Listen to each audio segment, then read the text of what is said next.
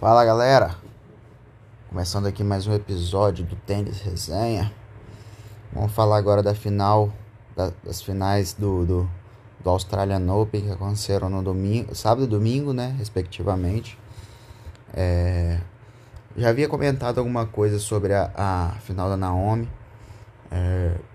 Não vou me estender muito. A Naomi vem forte para os próximos torneios, né? A diferença dela para as outras adversárias está muito grande, apesar de que ela não chegou muito longe em Roland Garros ainda não. Em Roland Garros e em Wimbledon também não. O US Open ela é favorita, né? Pelo que já mostrou, já foi campeã lá, mas em Wimbledon, em Roland Garros, não, a gente tem que ver o que ela consegue fazer ainda, né? Pisos diferentes. O Wimbledon um piso mais rápido, o Roland Garros um piso bem mais lento. Então a gente tem que aguardar.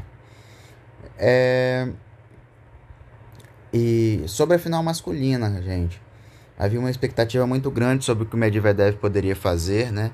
Na realidade, eu acho que era bem ao contrário mesmo. A expectativa era sobre a questão da lesão do Djokovic e ele não ter demonstrado um tênis tão incisivo, tão, como é que eu posso dizer, empolgante até então, né? Ele não tinha provado muita coisa até então, porque ele pegou adversários bons, né? Mas a lesão atrapalhou muito o desempenho dele, a lesão no abdômen, né?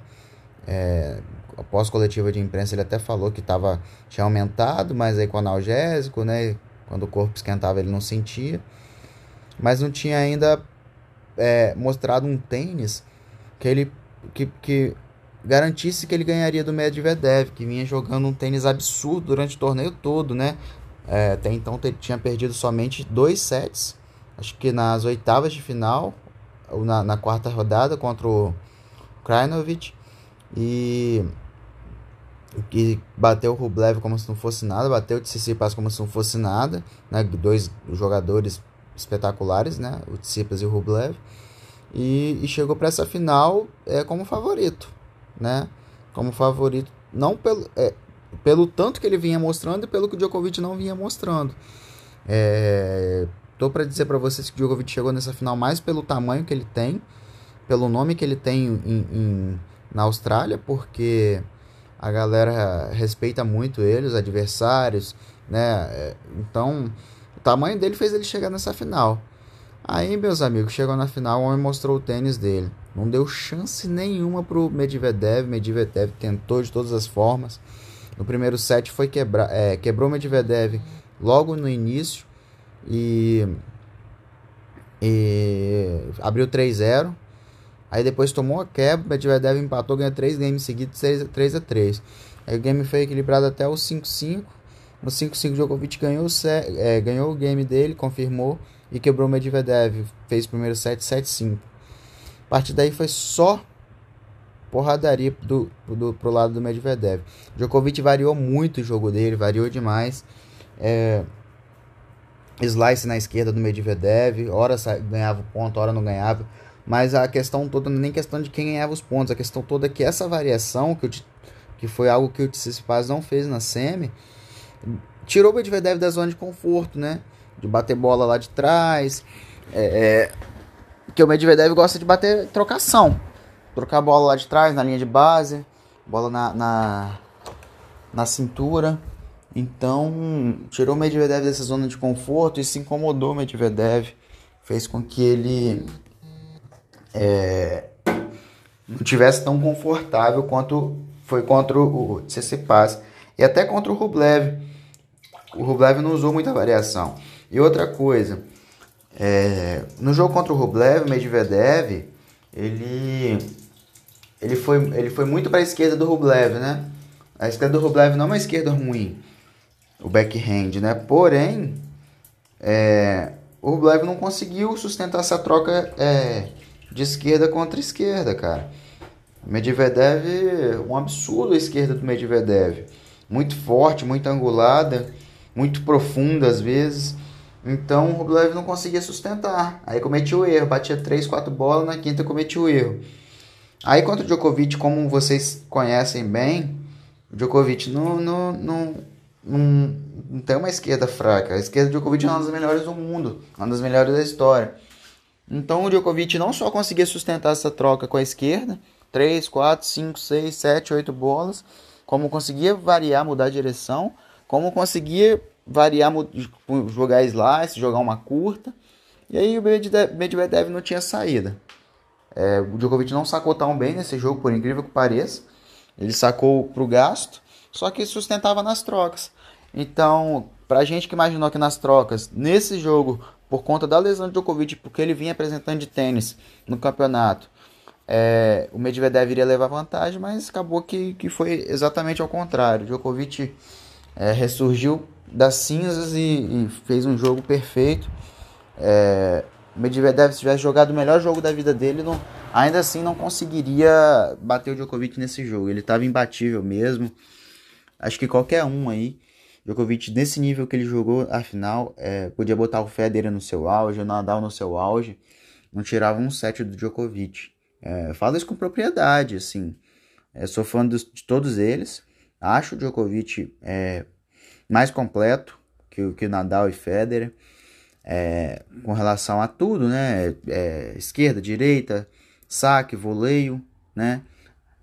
Curta.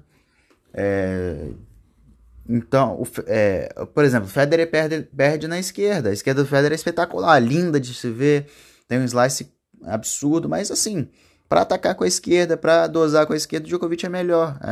Ele machuca mais, entendeu? As direitas se equiparam, a direita do Federer e do Djokovic. O saque do Djokovic é melhor também. Então, cara, é complicado. O Djokovic tá vindo aí, ganhou seu 18º título de slam contra o Medvedev, o 9º na Austrália, né? De 9 finais que ele foi, ganhou 9 vezes. Isso é um número surreal. E assim, esse ano tem o US Open ainda, tem o Wimbledon e tem o Roland Garros. Vamos ver até onde o Djokovic chega, se ele consegue ganhar pelo menos 2 aí, porque Roland Garros já me rendi ao Nadal, e acho que vocês também todos se renderam ao Nadal, que Roland Garros é muito difícil tirar o título do Nadal lá. Outra atmosfera, para o Nadal é complicado. Então vamos ver se o Djokovic consegue ganhar pelo menos mais 2 aí, o Wimbledon e o US Open. O Roland Garros, ele tem chance? Tem chance. Aí chega na final, se o Nadal chegar na final, cara...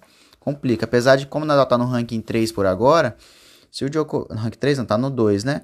Mas o Medvedev tem grande chance de passar ele. Se o Nadal chegar em Roland Garros no ranking 2, no ranking 3, eles se enfrentam numa eventual semi, né?